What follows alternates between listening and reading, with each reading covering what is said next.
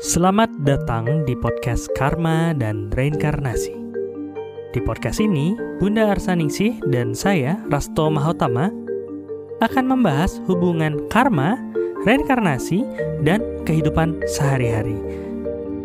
Karena semua terjawab dengan karma dan reinkarnasi.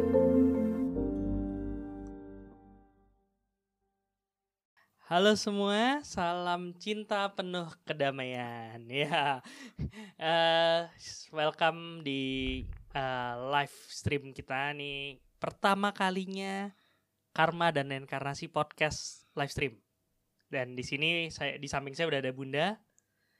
Jadi mungkin Bunda ya. Iya.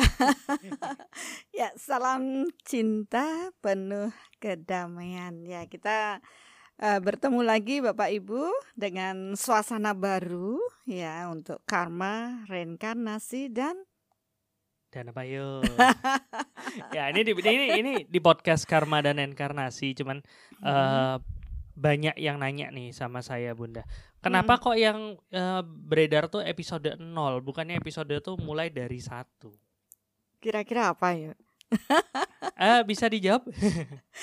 eh tapi sebelum mulai sebelum mulai mau hmm. nanya dulu, mau nanya dulu. Hmm. Uh, audio udah enak belum? Video udah enak belum? Oh, Karena iya. ini live kan nggak bisa cuma dengar sendiri nih. Saya kita yeah. perlu nih dari teman-teman yang uh, live apa sudah enak belum audio sama videonya? ntar kita udah ngomong panjang udah gitu ternyata Iya, biasanya kan kita ketemu di meditasi online ya secara live. Tapi kali ini uh, kita ketemu karma dan reinkarnasi secara live juga. Ini juga memenuhi permintaan Bapak Ibu yang sudah masuk ke kami untuk ah coba live sambil bisa langsung ya ber berinteraksi. Ya mudah-mudahan ini ya responnya juga akan bagus. Oke, ini sudah boleh udah pada jawab bagus suaranya, sudah pas dok. Oke hmm. dok, mantap dokter. Gak ada yang jawab ke bunda ya, jawabnya ke saya semua. Okay. Ya udah tahu kalau dokter yang ngurusinya. Tapi sebelum mulai bunda, sebelum hmm. mulai bunda, hmm. kita mau uh, liatin sedikit dulu. Sebelum mulai biasa kita okay. lakukan bumper dulu. Oke. Okay. Oke, okay, yeah. kita tonton sama-sama bumpernya Karma dan Inkarnasi Podcast Season 2.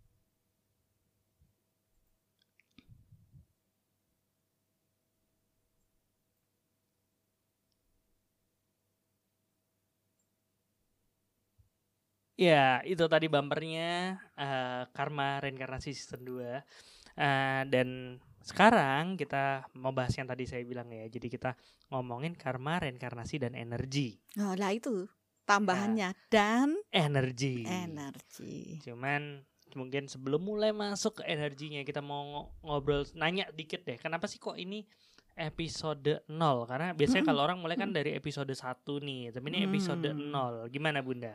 Ya, selama ini kan kita sudah mencoba tuh membuat rekaman ya, tentunya ya dengan beberapa sudah beberapa kita bagi eh, kita udah kita siapin nih. kita siapin nih mau untuk uh, launchingkan. Tapi ternyata kok men, gimana ya kok enggak maju-maju gitu.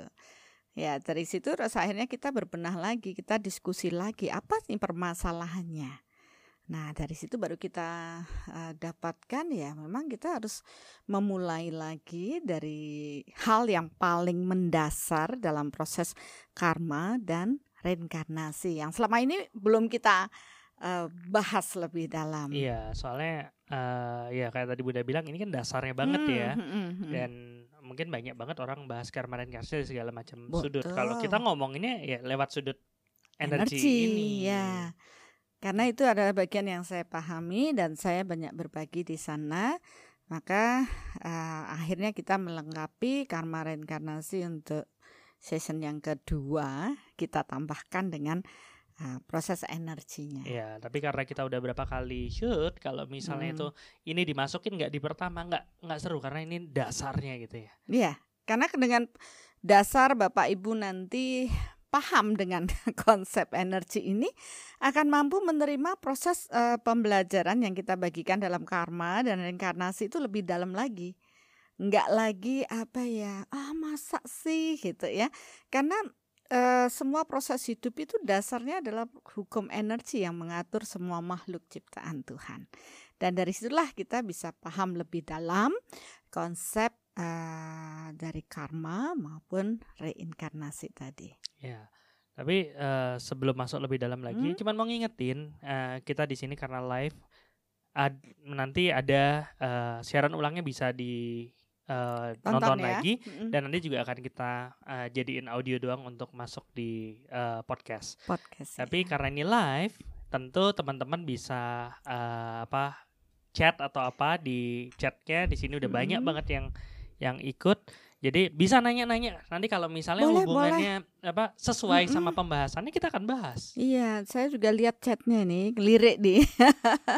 Terima kasih yang sudah live chat ya. Nanti uh, kita bisa langsung diskusi dan silahkan pertanyaan-pertanyaan uh, diajukan pada mau kami pertanyaan, semua. mau sharing apa ya, Mau sharing juga. Tapi ingat sesuai dengan uh, rule-nya ya maksudnya okay. sesuai dengan karma reinkarnasi dan energi. Jangan nanti ada yang tiba-tiba sharing bunda tolong saya dulu siapa. Ya itu susah itu jawabnya itu. Ya yang eh, tentu pertanyaannya itu yang bisa mengedukasi banyak orang. Jadi bukan pertanyaan yang bersifat pribadi ya. Mungkin kalau itu lebih baik ya mungkin punya waktu khusus. Tapi kalau pertanyaan itu bisa mengedukasi banyak orang, tentu satu orang bertanya, bayangkan berapa berapa ribu ya 13 ribu lebih subscriber sekarang subscriber. di YouTube aja 13 ribu ya. lebih gitu kan. Nah, mudah-mudahan mereka semua juga ikut tercerahkan dari pertanyaan Bapak Ibu. Itu nanam karma baik loh buat kita semua. Iya. Ya, dan mm-hmm. uh, sebelumnya juga mau ucapin terima kasih juga ke Ibu Ayu Kartikasari kalau misalnya mm-hmm. nonton karena proses live sekarang ini ya salah satu salah saran satu. dari beliau. dari di beliau bilang saya harap Karma Karena season 2 bisa live. Selain ada bincang-bincang antara Bunda dan Dr. Rasto, hmm. viewer bisa bertanya terkait topik yang dibahas saat live. Ya ini yang kita lakukan sekarang iya, kan. terima dan kasih ya, Bu. tentunya pertanyaan saat live tersebut telah dipilih tim dan bukan hal tentang hal yang pribadi. Iya, benar. Itu yang Ta tadi saya sampaikan. Cuman nggak semua episode live ya, Bun ya. Iya, kita sedang mencoba ya. Uh, uh tapi mudah-mudahan nanti ke depannya akan terus live ya. Itu tuh lebih mengasihkan gitu. Oke. Ini ada tambahan sedikit hmm. uh, dari Bu Widya Matra Dewi. Uh, spot apa gambar suara le, udah lebih bagus tapi volume Bunda dan Dokter Rasto belum sama besar, suara Dokter Rasto lebih kecil. Padahal Dokter Rasto lebih besar ya. Eh uh, salah. uh, gimana ya? Oke. Okay. Nah, ini uh, biar Deva di sini yang bagian nah, controlling nah, naik-naikin dikit nih. Ada Satria W. Ya, nih pertanyaan nih. Oh, ini langsung bertanya loh. Uh, uh, sebenarnya gini loh, Pak Pak Satria Satria W apa Satriau? Uh, itu pertanyaan yang mau saya tanyakan. Tapi kan sudah ketangkap duluan, Bunda. Kenapa lewat energi untuk bisa paham karma dan reinkarnasi? Nah, loh sudah terradiasi okay. jadi ada yang bertanya. Berarti kan sudah ada hostnya saya boleh aja ya. enggak juga. nah, sebelum ke sana Bunda, sebelum ke sana Bunda. Kita ngomong dulu sedikit tentang energi hmm, ya. Yeah. Nah, tadi kan pertanyaannya Satria Satria itu adalah uh, kenapa bahas uh, karena Ener reinkarnasi dengan energi. Hmm. Cuman sebelumnya supaya kita punya satu uh, omongan yang sama, sebenarnya hmm. udah omongin energi itu apa sih? Soalnya ada loh kemarin uh, apa waktu Bunda sempat ngomong apa sempat diundang di uh, hmm. acara lain kan gitu. Hmm. Hmm. Terus ada yang komen, ngomongin energi itu kan sudah diurus sama Kementerian ESDM gitu. saya langsung mikir, waduh, nggak nyambung. iya. Nah makanya mungkin supaya lebih enak di dikasih penjelasan sedikit apa sih yang diomongin tentang energi ini gitu. Ya, energi di sini bukan energi panas bumi atau yang lain yang hubungan dengan ESDM ya, tapi adalah uh, daya hidup ya yang menghidupi semua makhluk ciptaan Tuhan yang menggerakkan semua proses alam ini adalah energi. Jadi kalau kita nggak paham dengan konsep energi ini, kita sering menjadi bingung dan tentunya eh, nggak ngerti kenapa ini terjadi. Ya, semua itu dapat uh, dipahami ketika kita paham dengan konsep energi ini dan konsep hukum energi ini merupakan hukum yang diciptakan oleh Tuhan ya hukum alam ya diciptakan oleh Tuhan bukan hukum yang diciptakan oleh manusia Bahkan manusia ini membutuhkan energi atau daya hidup ini untuk dapat beraktivitas. Tidak cuma manusia, tapi semua makhluk yang menjadi ciptaan Tuhan. Yaitu makhluk yang berfisik, dan makhluk yang tidak berfisik. Yang tidak berfisik itu ya yang tidak nampak ya, yang selama ini dibahas di huka-huka lah, alam goib lah, semuanya itu adalah makhluk makhluk-makhluk yang tidak berfisik, tapi sebenarnya mereka mempunyai tubuh energi. Okay. Tadi Bunda bilang bahwa uh, apa namanya dengan energi ini dibutuhkan oleh semua. Semua. Berarti sebenarnya energi ini bersifat universal. Universal. Dan kalau kita paham energi, kita udah nggak terbatas lagi. Iya, tidak ada batas atau melintasi ruang dan waktu. Udah melintasi ruang, melintasi waktu, hmm. melintasi dualitas. Iya, benar. Maksudnya kalau misalnya kan fisik, ya ngobrol yeah. sama fisik gitu, kita enak yeah. ngomongnya. Nggak apa ya nggak berfisik, kita dengerin nyari suara atau gimana. agak sulit kayaknya gitu ya. itu bahasa komunikasinya adalah energi tadi karena sifatnya universal, menyentuh semua makhluk. Bahkan manusia sendiri pun mempunyai tubuh energi. Tubuh energi. Nah, ini ya. yang tidak dipahami banyak orang. Mereka hanya orientasinya pada tubuh fisik aja, didandanin cantik, biar ganteng. Tapi mereka lupa untuk mencantikkan tubuh energinya. Padahal tubuh karena tubuh energi ini salah satu dari tubuhnya manusia. Mm -mm. Kalau misalnya itu nggak dihiraukan, kita cuma fokus sama fisik aja nggak timpang dong bunda jadi. Iya, jadi nggak selaras, nggak harmonis ya. Jadi kita perlu dalam kehidupan sehari-hari itu menyelaraskan lahir dan batinnya ini ya tubuh oh. energi itu dan tubuh fisik ini. Kita bersyukur loh dok lahir mempunyai dua tubuh ini tubuh energi dan tubuh fisik. Ya sedangkan bersyukur. makhluk lain ciptaan Tuhan yang lain ya selain hewan dan tumbuhan mereka hanya punya tubuh energi tidak punya tubuh fisik. Maka ketika mereka lah harus lahir ya harus lahir sebagai manusia mereka baru belajar menggunakan tubuh fisiknya. Jangan-jangan dulu juga bukan yang bertubuh fisik ya. Uh, syukurnya syukurnya sekarang bertubuh fisik Bunda. Ya, Soalnya syukurlah. kalau misalnya uh, hmm. saya nggak bertubuh fisik agak susah bikin podcastnya gitu ya. Kameranya juga nggak nggak ketangkap kamera. kamera. Ntar kalau ketangkap kamera pun infrared itu nanti kira buka-buka ya. Uh, Oke. Okay. Ya. Nih uh, apa ngomongin energi langsung agak ya ada beberapa pertanyaan nih yang masuk nih dari Juli Niwayan. Hmm. Dari penjelasan Bunda di video YouTube saya tangkap bahwa energi mengalir dari frekuensi tinggi ke rendah. Bagaimana caranya meningkatkan energi supaya lebih mudah diterima oleh orang lain. Jadi ini uh, sebenarnya ini mau ngomong yang tadi ya, ini satu apa satu proses komunikasi ya. Iya. Yeah.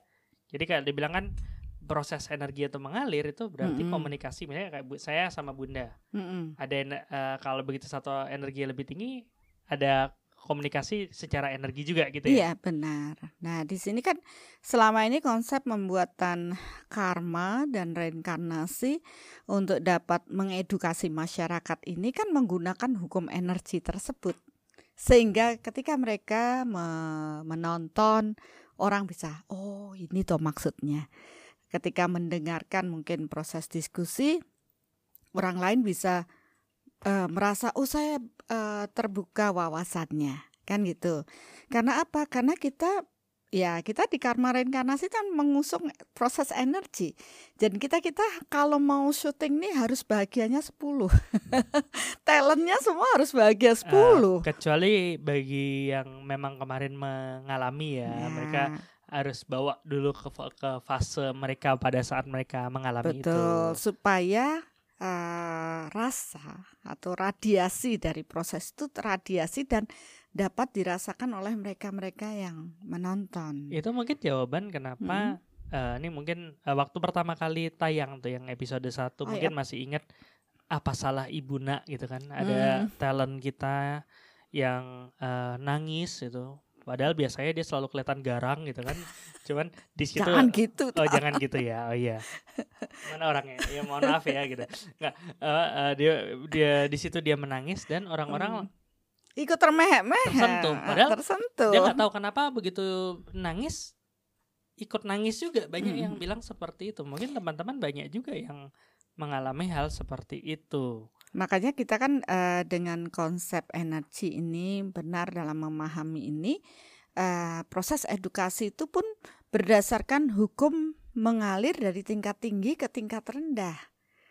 Ya, coba Bapak Ibu bayangkan kalau yang memberikan ya suatu katakanlah seorang guru mengajar gitu ya diajarin kok malah bosen ya tuh jutek bete dan semua semua ngerasa yang tidak nyaman itu muncul kenapa karena guru ini tidak punya power energi yang tinggi sehingga tidak mengalir ke murid-murid atau mahasiswanya di sinilah peran energi itu sangat dibutuhkan ketika berinteraksi dengan banyak orang. Sehingga ya banyak orang bisa memahaminya. Nah, kalau seorang guru juga butuh power yang tinggi untuk dapat mengedukasi murid-muridnya. Karena kita sudah praktekkan kan ini ke guru-guru, ke dosen-dosen. Akhirnya mereka baru paham, oh gitu dan uh, manfaat ya kita dapatkan ya mereka akhirnya bisa mengajar dengan baik karena mereka meningkatkan power energi mereka lebih tinggi. Ya, itu mungkin juga uh, uh, jawaban kenapa kok kita ngomongin sesuatu teksnya sama, mm -hmm. tapi yang ngomong beda, rasanya tuh beda. Ada yang satu ngomong kita cuma merasa alah cuman gitu doang. Ada yang ngomong yang lain kita merasa mak jelek gitu, terasa sampai relung jiwa atau apalah. Ya mungkin gitu ya. Iya, benar karena power energi yang uh, menentukan dalam proses tersebut. Oke, cuman hmm. uh, ngomongin energi lagi Bunda, ini pertanyaan hmm. lagi Bun. Hmm. Nggak apa-apa ya, di sela-sela dikit pertanyaan gini tapi masih sejalan sih. Ya, nggak apa-apa. Oke, ini dari Bu Bu atau Mbak ya, nam, hmm. uh, Evi Kesuma. Ya. Apa sih bedanya energi sama aura Bunda? Oh. nah, kan sesuai nih kita lagi ngomongin apa okay, itu energi okay, nih. Terus okay. ada yang nanya nih, apa sih bedanya energi sama aura? Yeah. Oke. Okay. Ya mungkin uh, maaf kalau yang lain sudah paham dengan konsep energi ya ini proses sharing aja karena masih banyak yang belum uh, paham dengan proses itu masih rancu ya dengan proses pemahaman energi. Energi adalah daya hidup yang meng menghidupi semua makhluk. Jadi semua makhluk punya energi di dalam tubuhnya. Dan energi yang memancar dari tubuh makhluk tersebut ya, kalau kita manusia energi yang memancar inilah yang disebut dengan aura. Jadi aura itu energi field. Apa ya? ya. Field itu apa ya bahasa Indonesia? Kayak uh, radiasinya. Iya, pokoknya ada satu ring, hmm. ruang lingkup yang di, apa terpancarkan, terpancarkan energi. Itu yang namanya ya. aura. Aura. Jadi uh, energi yang terpancar dari tubuh manusia ini disebut aura. Tapi yang punya aura itu tidak cuma manusia. Manusia. Ya, misalkan hewan kalau kita lihat pun nanti juga ada. Kalau tumbuhan juga ada. Bahkan makhluk yang tidak bertubuh fisik mereka sering ya, mereka kalau orang yang mampu melihat aura ya dia akan melihat perda, pedaran energinya. Bahwa menandakan mereka ada. Dan ini ditangkap ilusinya oleh beberapa orang. Wah ini kayak pocong. Wah ini kayak kuntil anak. Padahal yang ada adalah hanya bentukan energinya saja. Berarti bukan bukan secara real mereka tampak seperti itu ya? Iya, karena itu ada di persepsi iya. kita tergantung dia apa yang soalnya dia. ini agak-agak bingungin hmm. selama ini kan orang bilang oh kalau ngelihat wah ngelihat ini ada orang kayak gini pakai baju gini loh baju itu kan bukan makhluk hidup apa kalau orang meninggal bajunya ya ada arwahnya gitu apa gimana? Kan nggak bahas itu. Kita nggak bahas itu, kita nggak bahas itu ya. Oke. Okay. Oke. Okay. Nah, Uh, tadi Bunda cerita kalau semua makhluk itu mm -mm. punya energi yang dan memancar. energi yang memancar itu yang disebut aura. Mm -mm. Dan, Pertanyaan iseng. Mm -mm. Uh, kenapa kalau foto aura selama ini yang kelihatan cuma manusia yang foto aura? Kenapa kok nggak ada aura tuh nggak pernah lihat gitu di mana-mana uh, foto aura kucing atau gimana? Karena kalau apa pemahaman orang bahwa binatang itu nggak punya aura atau gimana? Iya, karena mungkin kucingnya belum pernah difoto dan dikasih. ya sebenarnya itu hanya permainan dari suatu alat yang uh, seperti kalau dia frekuensinya bagaimana, pedarannya akan berwarna ini dan dikasih warna gitu. Padahal kalau aslinya um, aura itu tidak seperti yang di foto aura tadi. Wah ada warna ini, warna seperti itu. Dia hanya memancarkan uh, radiasi energi yang kadang memang beberapa terlihat gelap, beberapa terlihat sangat terang. Ya, memang ada beberapa orang yang mampu melihat sampai detail uh, apa namanya warna, tapi tidak seperti di foto aura ya. Tapi ya oke okay lah itu kembali pada uh, hukum kesejenisan, sejenis menarik sejenis. Bagi mereka yang masih senang dengan proses itu, maka itu akan menjadi sesuatu yang luar biasa. Ya, bagi mereka sudah naik proses kebenaran atau pemahamannya, oh ternyata kan itu ke, karena kebenaran bertingkat. Ya nggak apa-apa gitu. Tapi sebenarnya proses aura sendiri e, memancar atau meradiasi ini menandakan kualitas energi orang tersebut. Ada yang eh, bilang orangnya gelap, ya abu-abu atau tidak bercahaya. Maka ya kita akan tahu berarti ada masalah dalam proses tersebut. Nah, orang-orang yang bercahaya auranya berpedar itu tentu dia memiliki uh, kualitas energi yang lebih tinggi, lebih halus biasanya ya orang-orang suci ya yang uh, istilahnya tersucikan karena ke, kehalusan uh, energi yang memancar dari dirinya karena mereka terhubung dengan Tuhan atau ada kebersihan hati di sana. Ya tadi Bunda ngomongin hmm. tentang apa energinya lebih tinggi gitu, berarti dia cahayanya lebih apa hmm. berbenar. Ini ada yang langsung nanya nih hmm. dari Bu Ami anemoni mm. opira. Benar nggak ya tulis mm. bacanya anemoni ya? Kalau salah maaf ya Bu ya.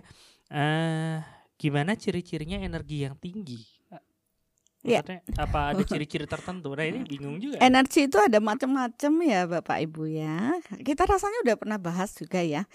Um, energi yang banyak orang ada proses energi itu dari yang paling kasar ke paling halus ya dengan frekuensi yang paling tinggi ke frekuensi yang paling rendah.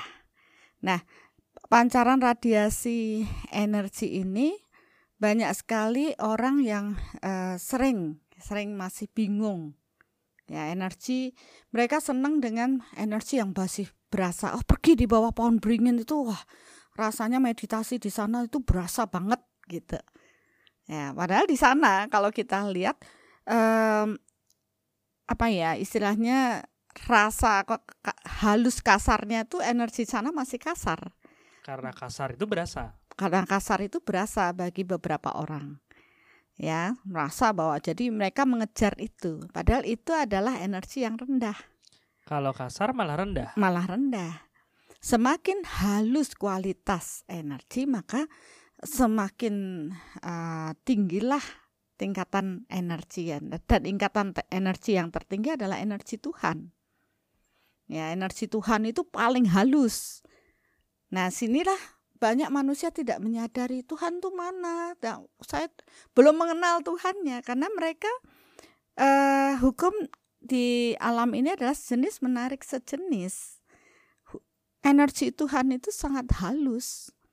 Kalau ingin merasakan kayak apa sih pelajar uh, energi yang sangat tinggi, ya sangat halus, ya rasakan ketika kita uh, mungkin ada keharuan. Berarti ya, misalnya ada, ada orang, rasa damai. Uh, saat orang bilang, wah saya ibadah tapi tiba-tiba pada saat ibadah itu rasanya kayak ada sesuatu yang nyaman banget nyaman terus sampai damai sampai banget. nangis segala macam itu tenang sekali berarti- kusuk itu berarti menyentuh kekuatan energi yang tinggi uh, level energi energi yang lebih tinggi lebih halus lebih halus Oke. tapi kalau jalan nih saya ih saya tadi eh, habis jalan di pinggir sungai itu tiba-tiba kok merinding dan wow kok berasa keras di situ energinya.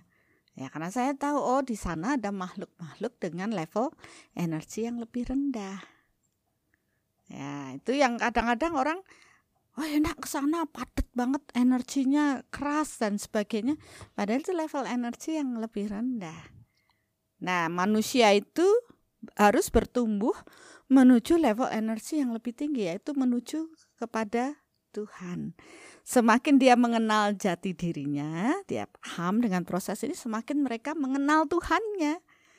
Ya kan seperti itu. Jadi ya proses eh, mengenal jati diri itu ya masuk ke dalam mem- membenahi hal yang tidak benar karena di apa ya semakin kita berserah pada Tuhan, semakin eh, karakter kita semakin bagus, semakin haluslah energi yang terpancar dari diri kita. Sehingga membuat orang lain tuh nyaman deket sama kita gitu, kayak lengket kayak perangko gitu. Hmm, bahaya juga itu Eh, kalau bahaya juga. zaman sekarang lengket eh, Oh, sekarang nggak ada perangko. gitu. Iya. nah, seperti itu. eh, ketika seseorang itu meradiasikan energi penuh cinta kasih, maka orang-orang akan nyaman eh, dekat dengan mereka. Oke. Jadi eh, tadi Bunda bilang pada saat seseorang tuh mengenal dirinya, maka dia eh, mulai bisa memperbaiki kualitas hidupnya. Kualitas hidupnya. Kualitas hidup berarti kayak contohnya kayak marah, jengkel, tersinggung itu terbersihkan. Nah, itu termasuk energi yang kasar, eh itu akhirnya keras. eh apa? Energi jadi lebih halus begitu itu energi, terbersihkan. iya, benar. Ini jawab, jawab pertanyaannya Bu Lena, apa Mm-mm. ada hubungannya dengan energi yang tinggi itu nggak pernah marah, jengkel segala macam?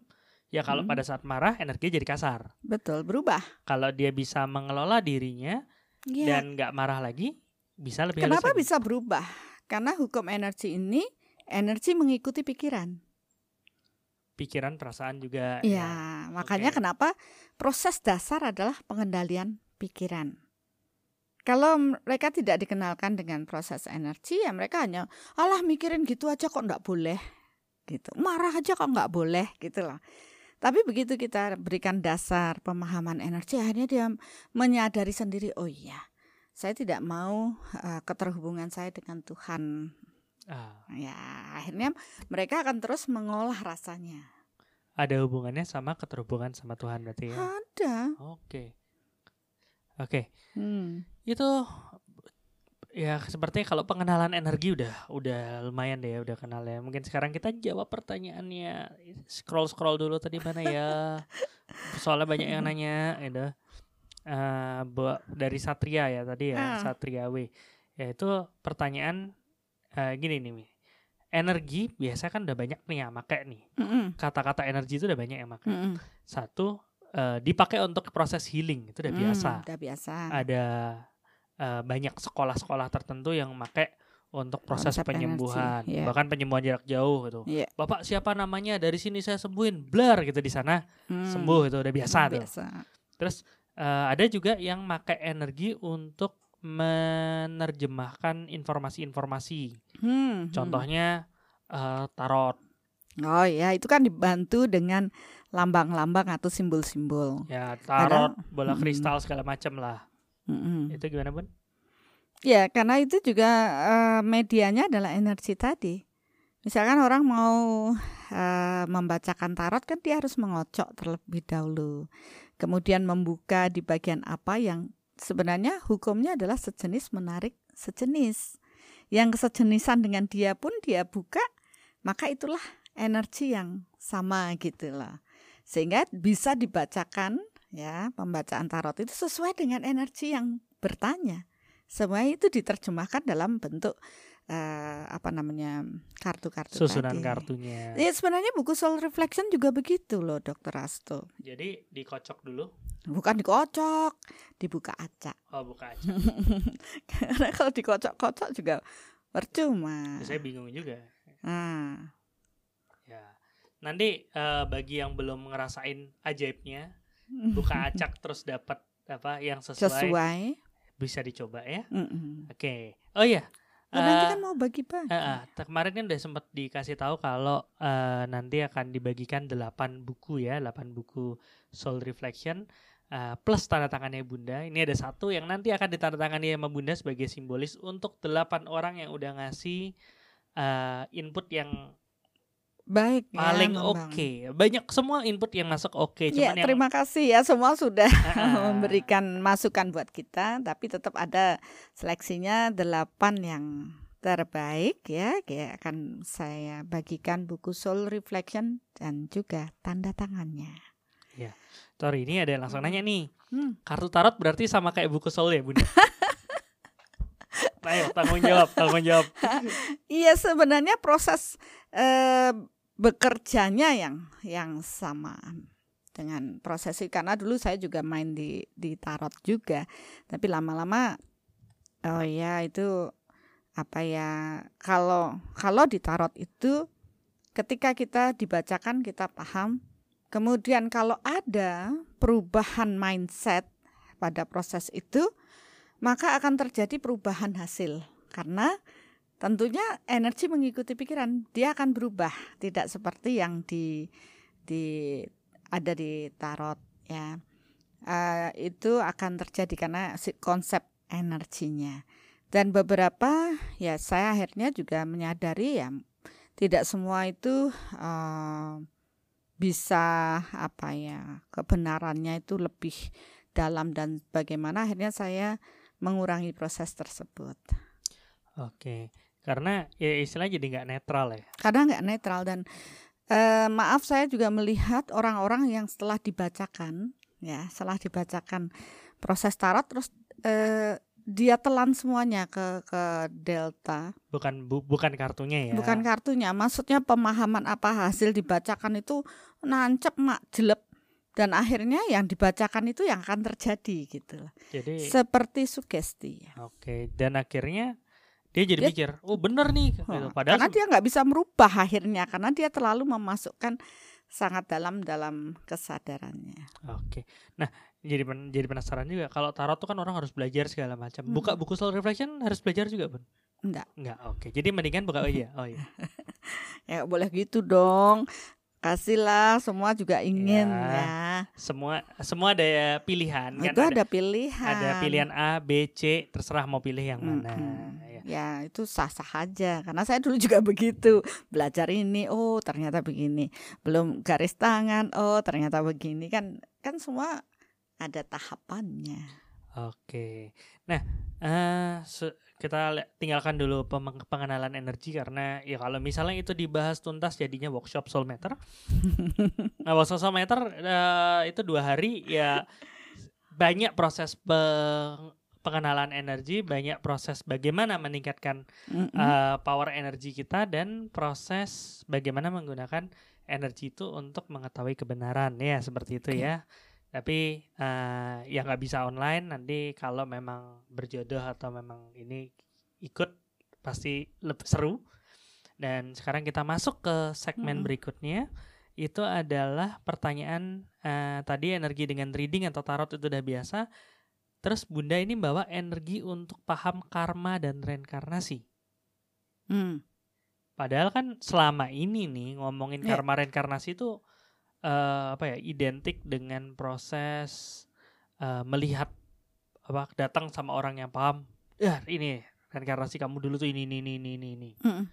uh, terus kalau enggak dia lagi diem gitu tiba-tiba kayak oh ternyata saya ini kok ini reinkarnasinya atau gimana kenapa bunda memilih metode yang tidak biasa karma reinkarnasi dibahas lewat energi kenapa mm. enggak pakai uh, yang lain gitu apa sih yang bikin energi ini lebih daripada proses proses-proses yang lain untuk membahas karma dan inkarnasi? Iya, awalnya memahami karma seseorang itu memang lebih banyak ke intuisi.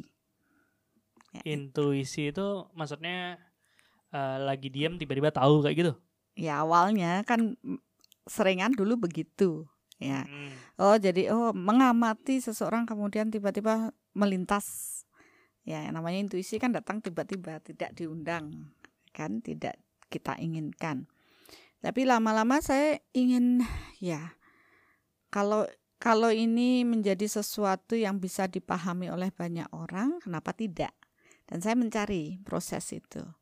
Nah, dari proses itu pun saya paham, oh dasarnya adalah energi. Sebenarnya kan saya menangkap nih informasi. Ya. Itu berarti sama kayak HP saya ini ya, hmm. HP saya nangkap informasi di oh, lewat ya. wifi, lewat apa? Hmm ditampilin jadi bisa nonton YouTube Bunda ya, kayak gitu. Begitu. Ya, jadi informasi ada di alam ini. Nah, awalnya karena saya tidak paham dengan energi ya saya pikir oh ini saya sakti dengan prosesi tapi begitu saya paham dengan energi oh dasarnya ini adalah energi karena energi itu uh, melintasi ruang dan waktu jadi proses karma dan reinkarnasi itu kan dari past life yang tidak bisa kita pahami dengan yang lainnya. Ya tidak cukup hanya intuisi saja. Karena ternyata dengan melintasi ruang dan waktu semua rekaman-rekaman dari proses jiwa, rekaman-rekaman suatu tempat atau apa pun itu masih ada di sana dalam bentuk energi. Oke, berarti uh, sebelum mengenal energi kesannya antara kehidupan satu sama kehidupan dua ada tembok besar yang bikin kita nggak ya udah nggak ya terbatas kan terbatas gitu ada apalagi hidup saat ini dengan oh orang nggak paham jadi orang pikir ya hidup hanya sekarang aja karena ada tembok pembatas dengan kehidupannya yang terdahulu dan orang lupa dengan kehidupannya yang terdahulu ya dengan energi itu kan dari proses pikiran energi mengikuti pikiran dari pikiran seseorang itu akan menciptakan ya di alam ini akan terekam. Jadi sejarah itu ya rekaman dari kejadian-kejadian kan. Nah, semua itu dalam bentukan energi yang tersimpan di alam ini. Jadi mereka yang mempunyai kemampuan untuk menerjemahkan energi-energi yang di alam inilah mereka bisa uh, memahami sesuatu yang di masa lalu karena energinya masih ada di sana. Oke. Berarti termasuk yang tadi itu tarot segala macam itu prosesnya sama juga ya? Iya sama juga. Kalau dia hanya membaca dari proses yang di sana dan bahkan mungkin dari uh, beberapa melihat yang ke depan kan terbaca dari apa yang di istilahnya tabur tuanya sekarang. Maka tabur tua yang sekarang ini menciptakan untuk masa depan. Nah, kelemahannya ketika kesadarannya berubah, dia mengubah di sini yang di sini juga ikut berubah gitu loh. Oh, tapi kalau paham secara dengan energi tanpa proses itu lebih netral berarti.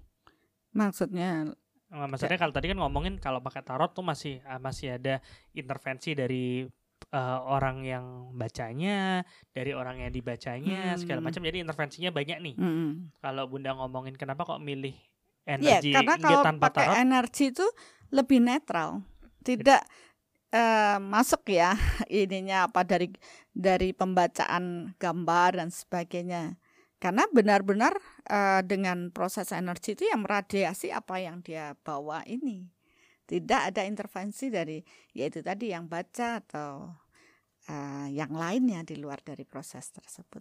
Oke, berarti kalau pakai metode-metode yang lain seperti uh, tarot ataupun mimpi ataupun uh, apa trans atau apa segala macam intervensinya lebih banyak. Iya benar karena okay. di di uh, secara energi ini apabila mampu dalam kondisi netral ya di soul kan diajarkan soul matter itu untuk kondisi netral jadi dia tidak memberikan intervensi pada sesuatu jadi apa adanya itu yang kita uh, apa ya telusuri secara energi.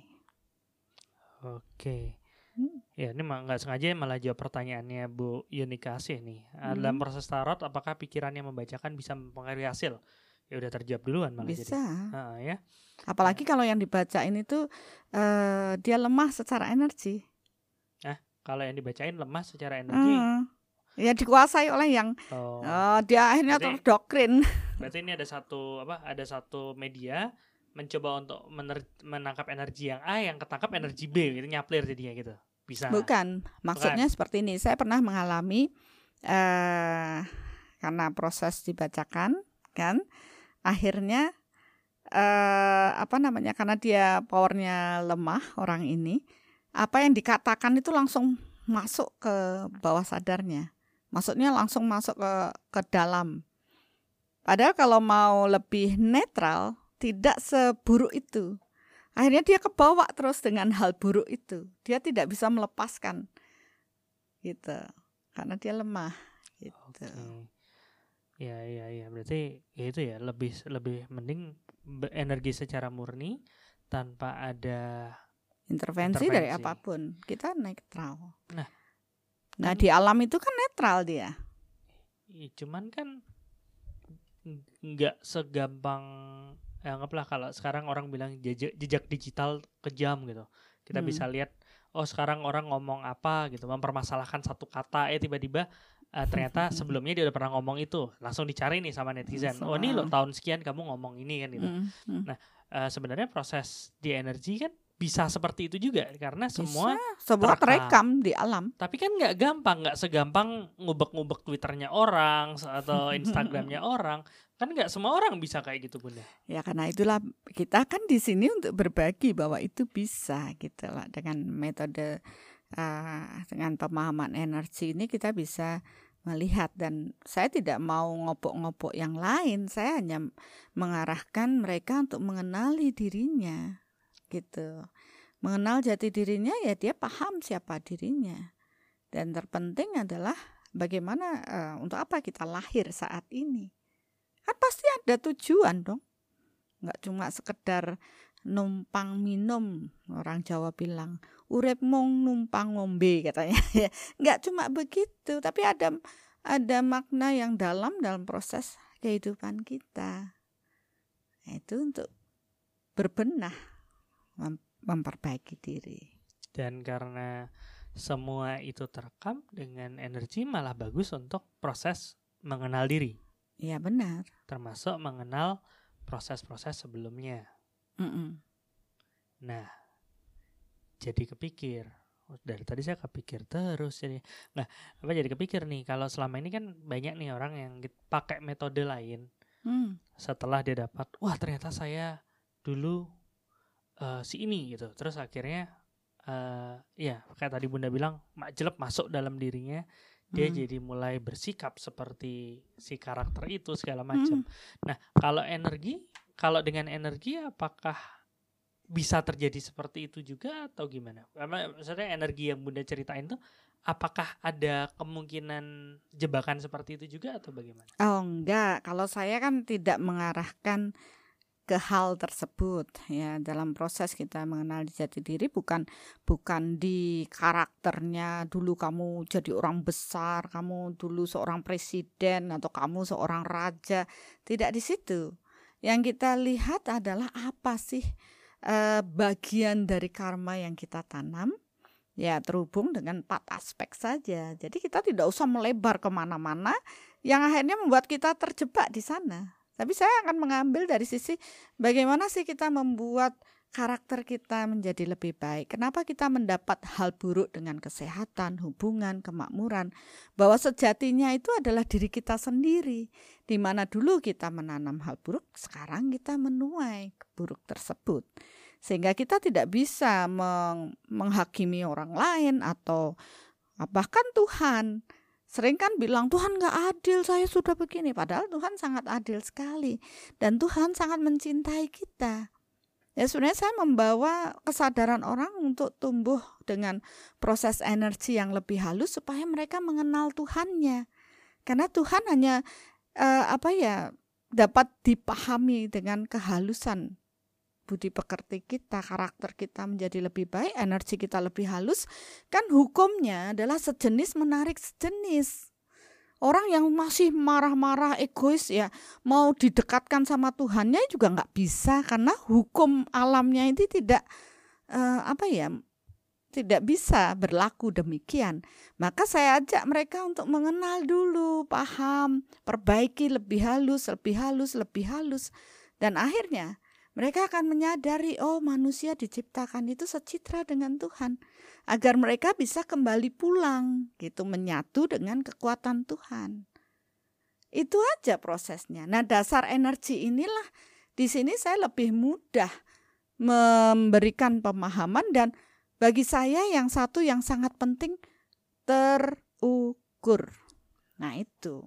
Terukur ya. Terukur tuh gimana, Bun? Maksudnya, Bun? Eh, maksudnya terukur itu dapat diukur sudah pasti ya. Oh iya. Oh iya, kayak profesor aja nih. Profesor kalau tidak ada ukuran baku untuk uh, penelitiannya, tentu dia nggak akan mencapai tingkatan profesor. Tidak akan diakui oleh banyak orang. Jadi opini aja jadi. Iya, jadi opini aja. Tentu ada eksperimennya, ada penelitiannya, ada hasil kan gitu, terukur. Begitu juga dalam proses spiritual ini. Kalau dulu bilang itu tidak ada alat ukurnya, hanya kata orang, hanya kata kitab, hanya kata, ya kan seperti itu. Apabila diyakini banyak orang berarti itu, padahal belum tentu.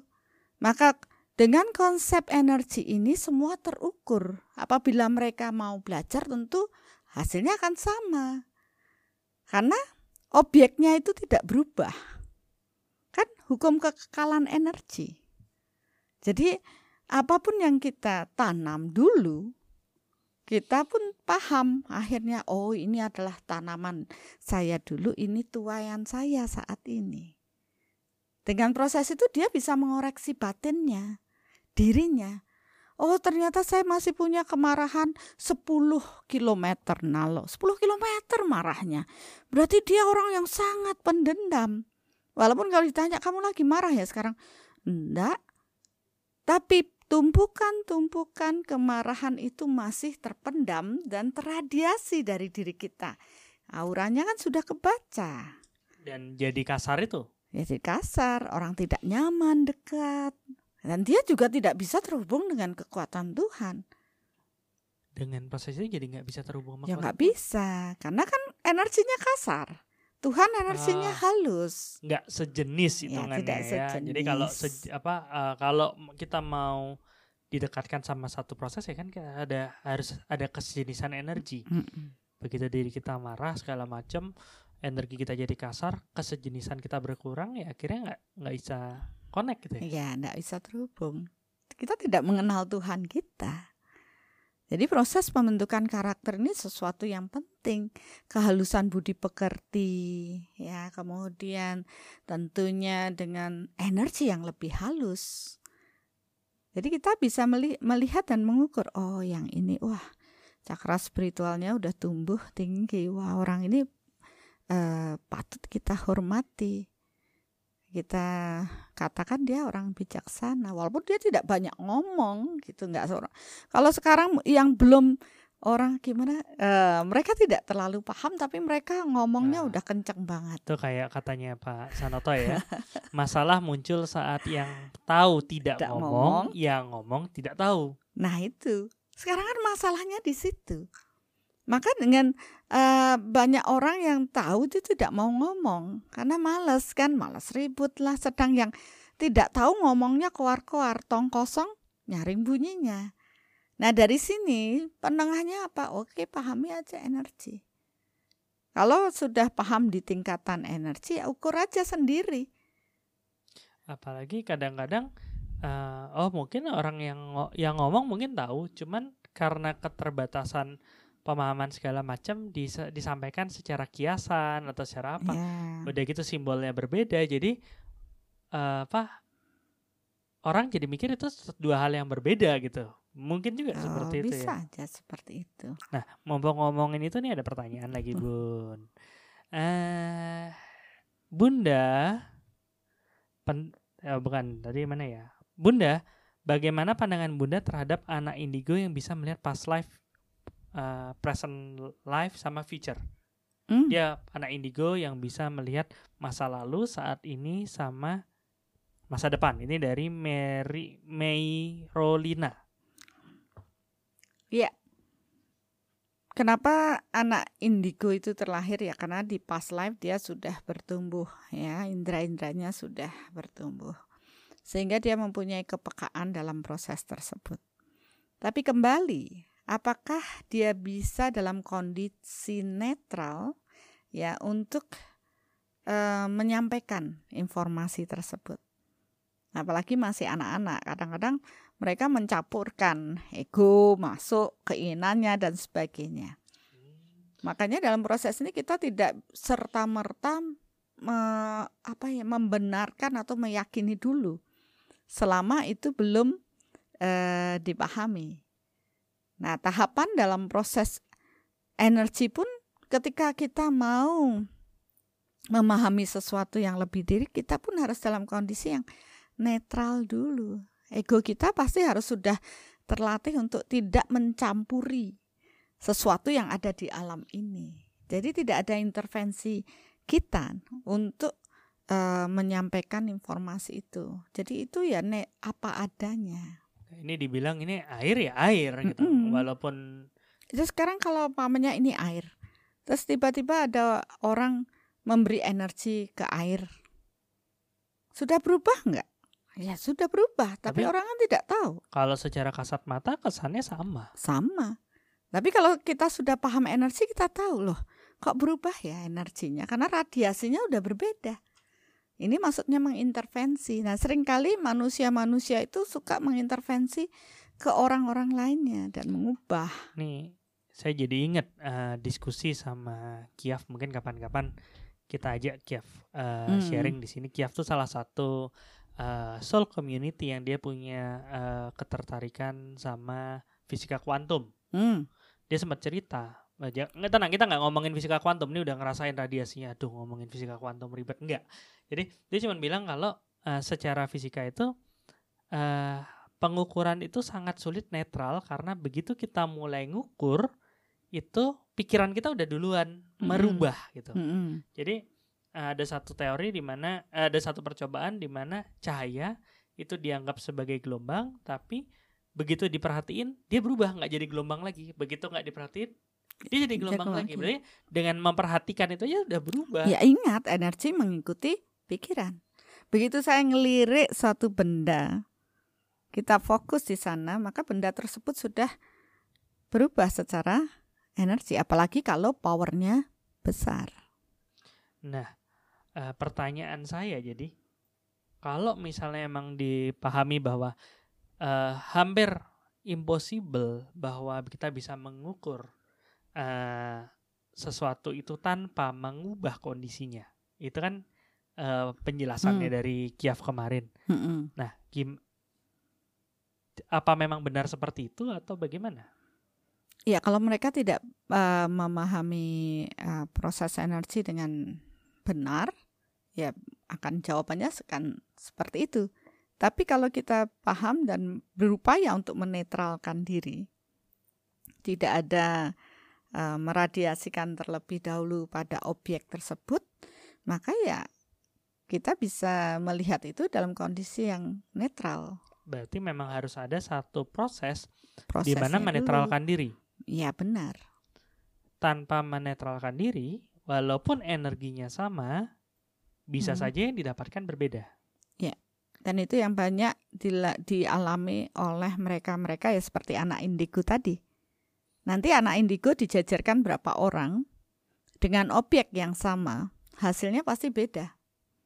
Karena itu sudah kita sudah uh, berkali-kali ya berdiskusi dengan proses hasilnya akan berbeda atau katakanlah mereka yang katakanlah spiritualis ya melihat satu objeknya sam, satu tapi yang, yang melihat dengan opini yang berbeda-beda yeah. karena mereka tidak dalam kondisi yang netral kadang-kadang yang dilihat benar cuman dengan setelah dilihat benar uh, dikelola secara persepsi jadi yang keluarnya jadi beda. beda ingat itu dulu ada satu apa hmm. ada satu kondisi di mana wah katanya uh, si A tahun sekian tidak bisa dilihat lagi kondisinya. Kiamat kan gitu kan.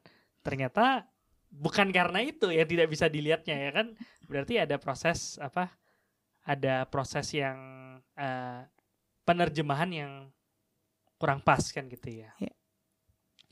Nah, uh, berarti dengan proses energi itu kita bisa benar-benar nemuin sesuatu yang netral, kita bisa uh, tahu apa adanya, dan dari situ kita bisa menarik satu kesimpulan yang bikin kita lebih mengenal diri kita, bisa mengelola diri kita jadi mm-hmm. uh, semakin sejenis dengan kekuatan Tuhan, Tuhan yang membuat energi Tuhan bisa lebih banyak masuk dalam diri kita. Betul.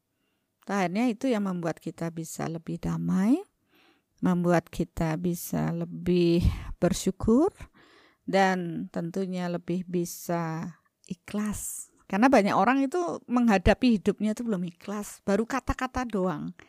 Atau doa saja atau pernyataan saja tapi belum benar-benar ikhlas. Apalagi menerima buah karma buruk yang datang. Mereka selalu uh, pasti ada rasa di mana mereka tidak benar-benar ikhlas. Nah, kalau sudah paham dengan konsep energi, karena semua bisa dibuktikan kebenarannya, karena semua terekam secara energi di alam ini, akhirnya ya kita bisa uh, menerima. Oh, pantas saya mendapat hal ini karena saya begini dulu. Saya harus menerima dan ini bisa apa ya? Kalau kita paham secara energi meminimalkan dari proses uh, apa secara berfisik kita menerima. Meminimalkan. Iya. Secara fisik kita menerima. Iya. Maksudnya gimana? Gini. Kalau kita tidak paham energi, ya kita harus menerima semua buah karma kita dengan proses ini. Dengan misalnya Dulu saya uh, membuat hal buruk penderitaan yang buruk pada si A. Ya, misalkan dengan beban berat 100 kilo, satu kuintal. Ya, kalau misalnya bisa dengan diibaratkan dengan beban uh, berat segitu. Penderitaannya saya berikan ke dia. Maka dalam kehidupan saat ini, kalau saya tidak tahu ya, saya harus menerima 100 kilo ini dalam kehidupan saat ini. Berat, iya berat. Apalagi kalau saya menambah karma buruk, tidak hanya 100 jadi 150, 200 tambah berat hidup saya. Ya, rekaman saya akan tambah berat. Tapi kalau kita paham dengan konsep ini, konsep energi yang melintasi ruang dan waktu, saya mencicil, oh saya tahu, saya menanam hal buruk pada dia. Saya minta maaf, memaafkan. Secara batin terus saya selesaikan. Dan akhirnya saya melakukan banyak hal baik dan menambah karma hal baik yang saya tanam. Sehingga yang 100 kilo datang ini saya sudah punya tabungan. Misalkan saya sudah punya tabungan 70 nih. Berarti sisa 30 aja yang saya terima. Dan itu tidak terlalu membebankan saya saya masih bisa menjalani hidup saya dengan oh ya lebih baik. Berarti uh, nah ini ngomong ngeklirin sedikit Bun. Jadi hmm. sebenarnya bukan bukan lari dari apa yang harus diterima ya. Tidak. Memang semuanya diterima, cuman sebagian diterima secara batin, energi, secara energi. Nah, sebagian yang belum di, belum selesai diterima secara energi ya, harus, harus diterima secara fisik. Gitu. Hmm. Saya kalau orang kalau uh, apa takutnya ada yang mikir, oh kalau kayak gitu kan jadinya kesannya kayak yang diterima kurang daripada yang seharusnya ditanam. Enggak ya? Tidak. Tapi tetap. Tapi karena ada kesadaran melintasi ruang dan waktu ini, kita dapat lebih cepat menyelesaikan hutang-hutang karma kita dari apa yang kita bawa dari past life tadi. Oke. Okay. Ya, ya. Apalagi kita paham, saya harus menanam lebih banyak amal dan perbuatan baik. Ini bukan untuk siapa-siapa, tapi untuk diri saya. Ketika buah karma buruk datang, saya sudah siap dengan tabungan ini. Gitu. Tapi kalau saya tidak siap dengan tabungannya, begitu datang ya langsung jatuh dan terpuruk. Jadi kenapa semua agama diarahkan untuk lebih banyak menanam kebaikan dalam kehidupan ini agar ketika buah karma buruk matang ini datang saya siap menghadapinya. Iya, tentu dengan proses bahasa yang berbeda, simbolik yang berbeda. Ya. Tapi intinya seperti intinya itu. sama. Oke. Nah, jadi kalau kita apa poinnya yang pertama energi adalah untuk kita mengenali diri, memahami hmm. uh, apa yang dulu kita lakukan tanpa terjebak dengan sosok ataupun uh, apa prosesnya. Hmm. Kenapa? Karena energi itu melintasi ruang dan waktu dan dia bersifat kekal. Jadi rekaman-rekaman yang dulu tuh masih Bisa. ada. Hmm. Terukur. Ya, terukur. Poin kedua adalah dengan uh, untuk bisa mendapatkan yang sebenar-benarnya dari proses hmm. pembacaan energi, kita harus bersifat netral. netral ya. Kalau kita enggak netral, itu uh, banyak intervensi, jadinya uh, ya satu hal bisa terbaca banyak hal. Gitu. Banyak hal, ya. Oke. Lalu dengan pemahaman energi juga kita hmm. bisa mencicil proses ya. karmanya yang harusnya diterima 10 poin kita bisa sebagian kita uh, selesaikan secara energi. Secara energi. Ini sama kayak yang banyak yang Bunda bahas di penyelesaian karma 1 2 3 ya. Mm -hmm. Mungkin uh, teman-teman kalau mau uh, apa kelasnya bisa dilihat di karma 1.online itu uh, ada proses untuk pendaftaran kelasnya itu rekaman bunda jelasin tentang uh, penyelesaian karma udah gitu nah dan uh, saya mau nanya lagi sekarang tadi bunda mm -hmm. udah sempat nyeritain bahwa oh uh, kita bisa tahu apa yang ada di masa lalu mm -hmm. itu yang kita cerminin ke masa sekarang sekarang Terus gimana? Apakah energi ini bisa membaca di masa depan? Oh bisa sekali. Lah kalau misalnya ke masa lalu itu bisa terbaca karena uh, rekamannya sudah ada, mm -hmm. masa depan emang udah ada rekamannya bunda? Iya, masa depan itu akan terjadi dengan rekaman saat ini. Masa depan terjadi, terjadi karena rekaman saat, saat ini. ini. Kan saat ini kita menanam, buahnya akan di dituai di masa yang akan datang. Dan ada kemungkinan juga hal-hal yang di masa lalu yang belum selesai. Kan bisa juga hal-hal yang masa lalu tidak selesai baru diterima yang masa yang akan datang. Jadi sering kali, nah ini yang ini yang akhirnya membuat saya paham, ya. Seringkali orang ingin dibacakan di masa yang akan datang, ya kan? Dan sebenarnya kalau mau jujur sebenarnya bukan seperti yang dibacakan. Tapi ya itu tadi intervensi si si yang membacakan itu ikut masuk di orang ini terdoktrin itu ya. Apa namanya? Dia sepertinya oh kamu nanti besok akan begini meninggal usia ini. Akhirnya itu masuk mak jelek gitu dan, di kesadarannya. Dan seakan-akan ini nanti tubuhnya akan memerintahkan saya akan mati di usia sekian dia ketakutan gitu itu uh, langsung jawab pertanyaannya Bu Ami Anemoni over Opira juga.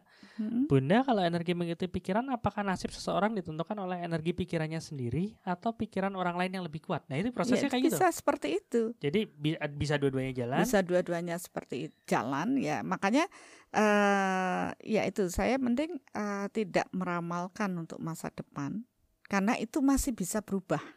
Oke, berarti kalau kita mendapatkan oh secara masa depan seperti ini tuh masih bisa masih bisa. Nasib itu masih bisa di diubah. Tapi takdir dari masa lalu ini ya sudah ha harus terjadi. Ya, jadi kalau kita mau tenang, damai, nggak usah lah gitu loh dengan proses itu. Pahami diri dan berjalanlah sesuai dengan uh, kesadaran kita. Yang penting niat kita adalah untuk lebih baik. Jadi kita tidak terbebani dengan apa pun masukan dari luar akan masa depan kita, berserah kepada Tuhan dan yakin dan percaya kalau kita menanam baik, kita akan menuai baik. Daripada kita sibuk mencari informasi untuk masa depan saya gimana gimana. Karena apa pun yang terjadi di masa depan ya karena apa yang kita tanam saat ini. Ya. Jadi uh, kita nggak ngomongin panennya gimana karena hmm. panennya itu masih banyak proses yang sebelum panen kita masih bisa apa masih bisa usahakan banyak hal. Terus uh, kalau kita mendingan mikirin bibit-bibitnya. Menanamnya ya. Bibitnya tuayannya. itu, bibitnya berarti satu eh tuayannya taburan. uh, apa yang sudah ditanam sebelumnya yeah. sama sekarang kita mau nanam apa? Ya itu. Untuk mengubahnya tentu kita sadar. Saya harus menanam yang baik. Kalau kita sudah nanam baik sudah pastilah di di depan akan baik. Pertanyaan berikutnya baik menurut siapa bunda? Ya kalau bisa ya menurut Tuhan. Nah caranya tahu ya energi tuh ya dari energi. Ya, kalau kalau kita dengan paham ini kita akan tahu bahwa oh ini ego saya yang berkata atau kebenaran Tuhan yang yang ada. Nah, banyak eh, sama juga hukum-hukum yang dibuat oleh manusia belum tentu sesuai dengan hukum Tuhan. Gitu. Di mata manusia baik belum tentu baik di mata Tuhan. Di iya. sinilah kita belajar apa yang menjadi kehendak Tuhan dengan proses energi ini. Nah, sebenarnya dengan kita paham dengan menerjemahkan hal ini kita menyadari bahwa Tuhan sebenarnya mencintai kita sangat luar biasa. Kita diberikan alat untuk bisa memahami bagaimana uh, tatanan proses kehidupan ini secara energi. Oke, jadi itu satu proses yang sangat penting sebenarnya. Ya, bakal paling tidak manusia menyadari bahwa dirinya tidak hanya dengan tubuh fisik, tapi di dalam uh, tubuh fisik ini ada tubuh energi, ya, maka dia akan dapat menyelaraskan keseimbangan antara lahir dan batinnya. Oke, ya, dan sebenarnya pertanyaan banyak banget sih bun. Iya tadi tak lirik sampai bingung yang mana ya mau. Dan dan saya agak-agak pusing juga sih, bun. Maksudnya bukan pusing bacanya juga. Hmm. Kayak radiasi orang. Pertanyaan saya belum dijawab, pertanyaan saya belum dijawab. Semua ingin uh, dijawab pertanyaannya. Ya, ya. memang uh, di sinilah kita punya keterbatasan ya. Kalau kita jawab semuanya nanti uh, bisa panjang sekali karena tentu semua orang haus akan uh, jawaban-jawaban atas pertanyaannya. Dan... Saran saya sih daripada kita terus tergantung pada orang lain, mending Bapak Ibu belajar agar ya. Bapak Ibu bisa tahu jawaban. Ya, semua ada jawaban dengan soul meter. Oke, jadi sebenarnya uh, benar banget bahwa uh, energi itu terradiasi dan mereka yang bisa menangkap itu akan mendapatkan apa yang terradiasi. Hmm. Contohnya, Bunda menjawab apa pertanyaan yang mau saya sampaikan. Oh, ini belum belum ditanyakan sudah dijawab ya. apa itu? Enggak. Ini ada saya saya tadi baru mikir ada sekarang ada satu pertanyaan sih, tapi saya lupa hmm. siapa yang uh, nanya karena tadi udah di atas. Uh, gimana caranya mulai belajar mengenal energi gitu? Apa yang harus disiapkan terus poin-poinnya gimana kan itu? Ya, kalau saya sih tidak ada. Yang penting Bapak Ibu hadir. Maksudnya hadir? Maksudnya ya bagaimana belajar mengenal energi kan untuk mengenali energi diri kita sendiri ya harus hadir secara berfisik. Maksudnya e, merasakan. Nanti kan dengan energi ini kan akan merasakan dulu, memahami. Kalau kalau hanya tuntunan dari buku sulit untuk menjelaskan gitu. karena prosesnya nggak cuma teori ya bunda ya, ya karena prosesnya nggak cuma teori gitu kita harus membuat sirkulasi energinya juga bagus dulu meningkatkan dulu powernya kemudian mengajak dengan olah olahraga dengan sirkulasi exercise-nya. Kemudian habis itu kesadarannya ditumbuhkan. Banyak sekali. Jadi nggak uh, ya kalau mau mengamati amati aja seseorang gitu ya. Mulai berpikir wah orang ini saya deket kok nyaman ya? Oh berarti energinya orang ini baik. Deket wah kok enggak enak ya? Berarti energinya kurang baik. Nah, seperti itu. Ingat mengamati harus netral ya harus netral tidak tidak boleh menghakimi. Jangan baru lihat langsung aduh ini orangnya kayak gini nih gini nih ini nih pas deketin oh kan bener nah itu berarti udah nggak ya. netral ya. Terus ya sebenarnya hukum energi ini ya kita apa ya keseharian kita itu ya berlaku hukum energi misalkan lihat teman kita siapa sih oh berarti saya seperti itu karena sejenis mereka dengan kita Berarti saya seperti itu kan banyak orang mengatakan kalau ingin mengetahui seseorang lihatlah teman-teman di sekelilingnya. Berarti dia akan seperti itu. Karena hukumnya itu sejenis menarik sejenis. Amati itu saja. Nah, kalau kita ingin menjadi lebih baik, rubahlah energi kita. Maka semua akan berubah. Begitu. Okay. Ya, jadi tapi kalau misalnya nih mul pengen mulai mengenal aja, mengenal hmm. jati diri, apa yang Bunda bilang langkah awal mengenal jati diri itu bisa sebagai pintu masuk ya, Bunda ya? Iya, benar. Ini kok sibuk banget dengan uh, twin flame ya. Semua hampir bertanya begitu dengan satu fisik dua jiwa dalam satu suatu hubungan. Padahal kalau secara energi dalam satu fisik itu hanya satu jiwa saja. Kenapa Bunda bisa ngomong seperti itu? Karena ya, emang karena terukur. Terukur. Iya. Ya berarti tapi kan banyak teori-teori yang bilang seperti itu ya. ya makanya ditanya dasar pengukurannya apa kan gitu. Ya. Kalau hanya sekedar intuisi, ya persepsi ya itu bisa banyak. Makanya di sini kebenaran Tuhan itu akan dipahami ketika uh, kita benar-benar netral, kita tahu oh ini benar, oh ternyata itu kan basis teori manusia. Sedangkan kita itu kan mencari informasi yang netral di alam ini yang merupakan kebenaran Tuhan. Apalagi kebenaran bertingkat. Apalagi kebenaran bertingkat. Kadangkala saya terkejut-terkejut dengan kebenaran di alam ini tidak sesuai dengan teori yang dinyatakan oleh manusia. itu baru manusia itu saya tanya, kenapa bisa begitu? Ya kapasitas pikiran manusia itu terbatas. Kemampuan menarik informasinya juga terbatas. Maka tingkatkan power energi kita lebih tinggi agar kita mampu menarik eh, informasi-informasi yang lebih tinggi. Kesejenisan inilah yang akhirnya saya pahami oh pantas mungkin yang dapat dulu dia baru dapat informasi di level ini. Begitu seterang proses bertumbuh tentu ini sudah nggak relevan lagi dengan era zaman yang berubah. Seperti itu. Tapi yang saya lihat kebenaran Tuhan dari zaman ke zaman itu selalu sama. Tidak berubah. Yeah. Tapi kebenaran manusia yang berubah. Iya, uh, kebenaran yang berubah. Saya punya pengalaman, bukan pengalaman sih, saya punya cerita yang biasanya saya ceritain kan.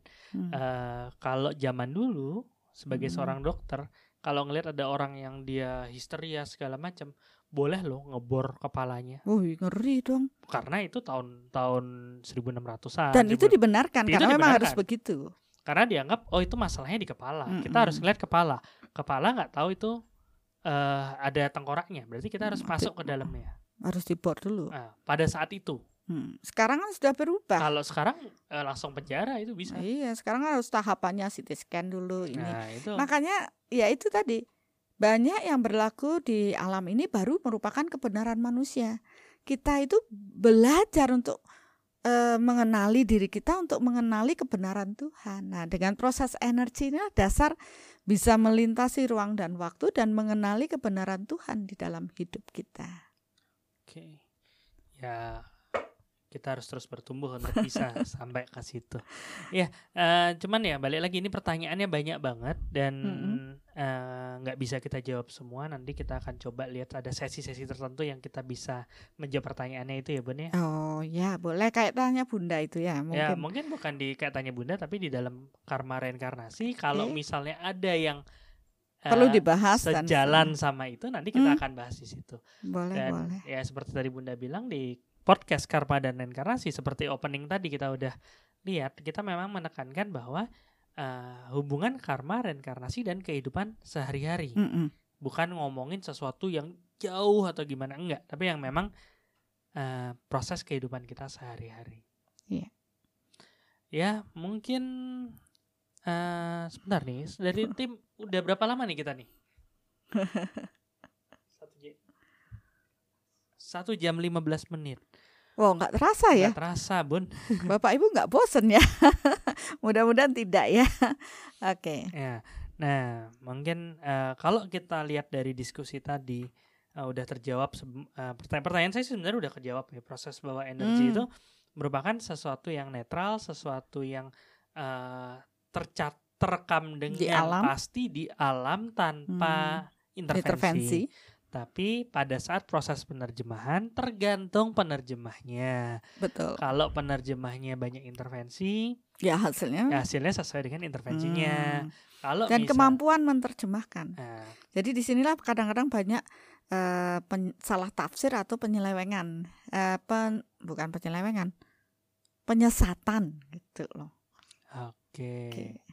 ya dan uh, ya karena itu nggak clear nggak mm -hmm, clear dan uh, informasi itu diterjemahkan sesuai dengan kemampuan manusianya kalau kita di sini energi itu informasi didapatkan dengan ketika kita sudah melintasi ruang dan waktu. Dan uh, itu apa ya untuk menetralkan diri itu ya perlu en perlu, perlu energi per, juga. Hmm, perlu uh, proses uh, yaitu di soul matter dasarnya adalah menetralkan dan semua ternyata bisa ketika manusia itu terhubung dengan kekuatan Tuhan. Maka dia bisa netral gini nih kalau misalnya uh, yang diajak diskusi yang bisa ngebaca uh, radiasi baru mau nanya dijawab lagi ya lama-lama saya Ya kan nggak tahu kalau mau ditanyakan kan itu sudah uh, frekuensinya kan sudah. Iya. Uh, saya terlalu bersemangat nih sampai kabelnya kayak lepas. ya okay, maaf udah. ya ini yeah. Iya. uh, live loh. Dimaafkan ya semuanya ya. Oke, okay, uh, ini pertanyaannya uh, untuk terakhir sih bun. Maksudnya ini kan udah satu jam lebih nih. Mm. Nah, biasanya kan podcast Karma Reinkarnasi ya sejaman lah. Oke. Okay. Nah, dan uh, nanti kita akan bahas topik-topik yang lebih seru. Cuman mm-hmm. pertanyaan terakhir penutup uh, ini dari Li Dua Ching. Mm-hmm. Saya nggak tahu bacanya Li Tucing atau Li Li Ching atau tapi di sini namanya Li Dua Ching. Itu mm-hmm. beliau nanya, "Malam Bunda, boleh dong bagi tips meningkatkan energi?" Nah, hmm. ya. Uh, rasanya terima kasih ya uh, sudah bertanya. Ini bagus untuk semuanya. Saya ingin juga semua yang mengikuti uh, podcast karma dan reinkarnasi dan energi ini bertumbuh menjadi lebih baik. Karena ya berarti kan uh, kita uh, mempunyai apa ya pemahaman yang bisa membawa kehidupan kita menjadi lebih baik karena saya paham apa yang saya tanam itu yang akan saya tuai. Seandainya Bapak Ibu bertumbuh dengan energi yang lebih tinggi, tentu saya akan sangat bersyukur dan saya ingin semua manusia nantinya mengarah ke hal tersebut. Walaupun perlu kerja keras kalau saya lihat apa, yang membuat seseorang akan mempunyai power energi yang lebih tinggi. Ya, sebenarnya yang pertama, koreksi batin. Ya.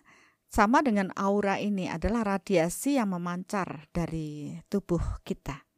Ketika kita punya cemas, takut, marah, ya terutama marah itu energinya kasar sekali dan melukai banyak orang. Oleh karena itu, cobalah untuk memahami kenapa sih kita harus marah. Agar kita tidak meradiasikan hal negatif pada orang karena kita tanpa disadari menanam energi yang tidak baik dan merugikan banyak orang.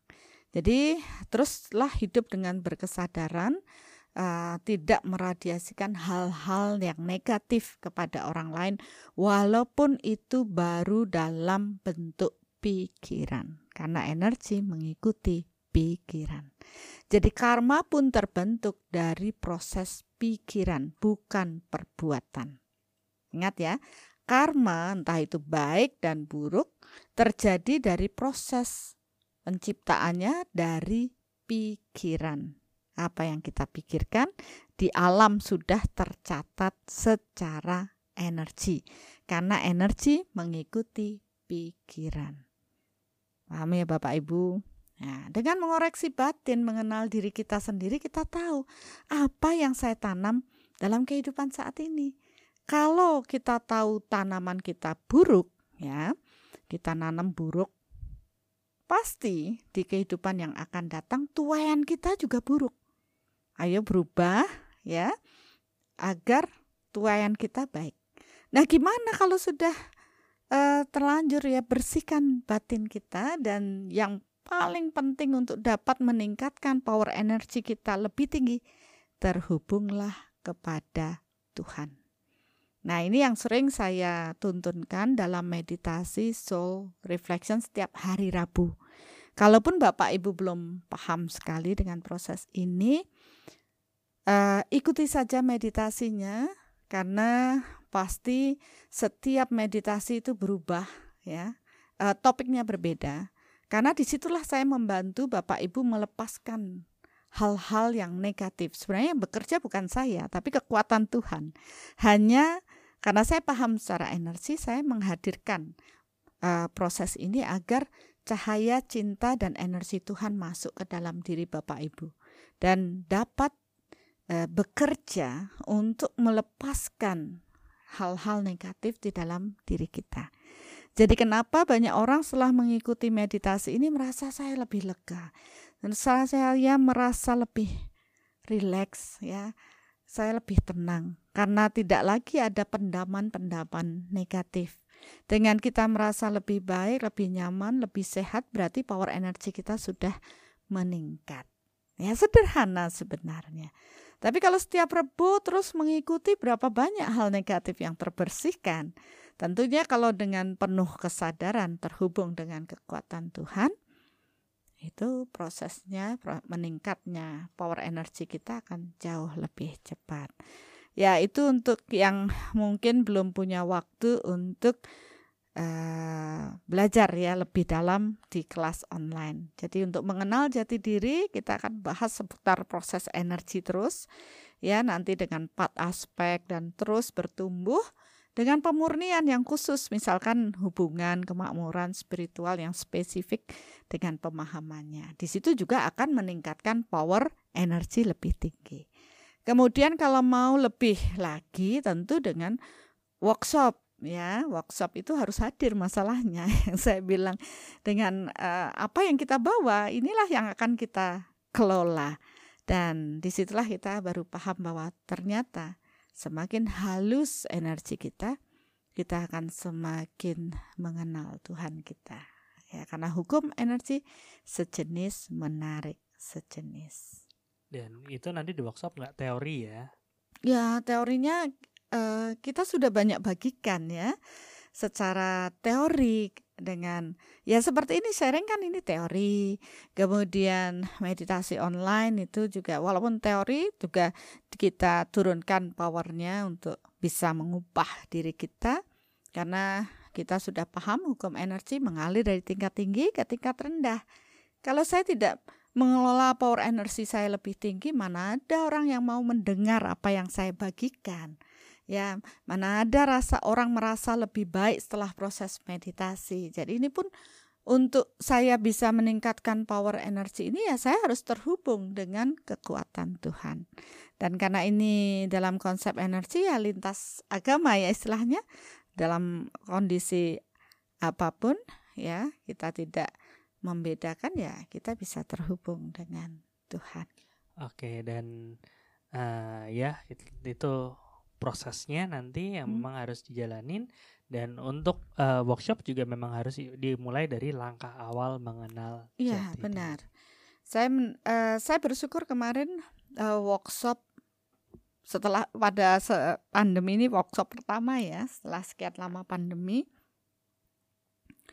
uh, harus diikuti lewat langkah awal mengenal jati diri. Jadi pada waktu pemberian itu bisa lebih fokus pada materi dengan uh, praktek ataupun uh, meningkatkan powernya. Karena uh, knowledge-nya sudah saya bagikan terlebih dahulu di langkah awal mengenal jati diri, kemudian empat aspek dan sebagainya. Di workshop itu cenderung bagaimana meningkatkan power kita lebih tinggi agar kita dapat menyelesaikan beban-beban kita dari empat aspek ini. Dan mereka-mereka yang sudah menjalani sudah merasa lebih lega. Kalaupun ada masalah kita sudah happy, sudah tenang ya, tidak tidak stres, tidak panik ya. Bahkan eh, keluarga-keluarga mereka pun uh, bertumbuh menjadi lebih baik. Mereka menjadi cahaya dari uh, pada keluarga ataupun lingkungannya. Iya, dan untuk teman-teman semua yang uh, pengen banyak nih yang nanya uh, gimana cara mulai belajar segala macam. Kalau emang yang mau belajar untuk langkah awal pengenal jati diri secara online, infonya bisa dilihat di jati diri dot online sekali lagi jati diri dot online J A T I D I R I titik O N L I N E. Jadi tinggal diambil uh, apa namanya HP-nya, diketik itu, lihat di situ infonya, info kelasnya, dan uh, kalau mau join bisa. Dan kalau ada yang mau nanya lagi, uh, bentar nih kayaknya kameranya, nah kalau mau nanya lagi, kita bisa langsung hubungi uh, nomor yang ada di samping sini atau samping sini? Sini ya? Ah ya. Samping sini ini 0811390111 ini nomornya Pak Gede Arda. Kalau misalnya ada mau nanya-nanya atau gimana bisa langsung ke sana. Dan uh, sepertinya untuk kata kata-kata penutup apa namanya penutupnya udah udah komplit banget Bun. Cuman ada satu yang kurang untuk kali ini. Hmm? pada 8 orang yang oh, iya. udah terpilih untuk apa namanya komen-komennya mm -mm. yang membangun untuk kita kita bisa lihat ini akan muncul di uh, layar. Nah. nah, ini ada dari uh, teman-teman mau baik yang uh, sharing baik di IG maupun di YouTube. Berikutnya bisa dilihat dan uh, ini bisa apa namanya kalau misalnya komennya muncul di situ bisa hubungi uh, Pak Arda atau lewat uh, IG-nya Bunda Arsaningsih supaya bisa uh, kita kirimin buku plus tanda tangan iya. sesuai yeah. dengan janjinya kita ya oke okay. uh, by the way itu yang tadi uh, apa Bu Sri siapa tuh ya tadi itu komennya uh, kelihatannya cuma sedikit padahal itu sebenarnya panjang bun ada 11 poin yang harus kita perhatikan nanti kita baca sama-sama dan uh, ini bukunya ini buku Soul Reflection uh, di dalamnya ada apa ada audio meditasi nggak ngasih CD tapi ada QR yang tinggal di uh, apa di klik untuk download dan uh, secara simbolis satu aja dulu ditandatangan sama bunda sebelum uh, nanti dikirim mungkin kalau langsung 88-nya capek bunda tanda tangannya. Ah, enggak. Ya, simbolis aja dulu nih ya. Satu benar benar benar. Oke. Okay. Nah. ya, karena uh, kita paham dengan uh, konsep energi ya. Jadi kalau awalnya nama atau apa ah cuek aja tapi begitu kita paham dengan konsep energi ternyata tanda tangan itu ada energinya juga ya jadi um, kita akan bagikan uh, apa namanya buku Soul Reflection dengan tanda tangan bisa dilihatin bunda tanda tangannya bunda oh tanda Iyo. tangannya dilihatin ya deh nanti ya. nanti semua ditandatangani nama bunda ya Oke, okay. ya mungkin itu aja untuk yang uh, live kali ini. Hmm. Nanti nggak semua nggak semua mau ngomong kelas lagi, kebiasaan kelas online ya. Nggak semua uh, podcast itu di livein, ya, tapi tapi semoga lah Bapak Ibu berdoa ya supaya kita bisa live terus. Kita tetap ada rekaman, cuman nanti kalau pas lagi bisa atau gimana kita ya, akan lakukan. Kita live. akan upayakan untuk bisa karena ini kan uh, setiap hari minggu ya. Mudah-mudahan kalau saya tidak ada pembelajaran atau workshop ya kita akan upayakan untuk secara live. Nanti akan diinfo jangan lupa uh, apa namanya uh, ikutin IG-nya Bunda @arsaningsih mm -hmm. atau FB-nya @arsaningsih.soul uh, supaya nanti kalau ada info-info live bisa uh, yeah. dapat infonya mm -hmm. dan uh, subscribe YouTube juga. Iya, jangan lupa ikuti meditasinya. Itu eh. penting setiap hari Rabu jam uh, 19.30 Wita atau jam 18.30 WIB. Nah, kalau misalnya nanti biasanya tiap hari Minggu atau Senin tuh udah mulai ada uh, apa namanya linknya mm-hmm. itu bisa dibuka terus nanti ada tulis tombol di situ ya apa namanya uh, reminder ingatkan tekan itu nanti ada ada notifikasinya. Kalau udah subscribe nanti ada notifikasi juga. Bunda hmm. udah mau live atau gimana. Mungkin itu aja sekali lagi kita mohon maaf sebesar-besarnya kalau ada yang tidak berkenan dan uh, kita ketemu lagi di karma podcast karma dan reinkarnasi berikutnya karena udah nggak ada tanya bunda lagi. Karma, reinkarnasi dan energi. Oh. Saat ini, yang ini sekarang oh, gitu. judulnya karma reinkarnasi dan energi. Oh. Berikutnya ada karma, reinkarnasi dan tunggu uh, pengumumannya. Oke, okay? ya mungkin itu aja. Uh, terima kasih semua yang sudah nonton. Terima kasih ya, semua yang udah dengerin semuanya live maupun nggak live. Dan mari bertumbuh bersama. Mari bertumbuh bersama. Selamat malam.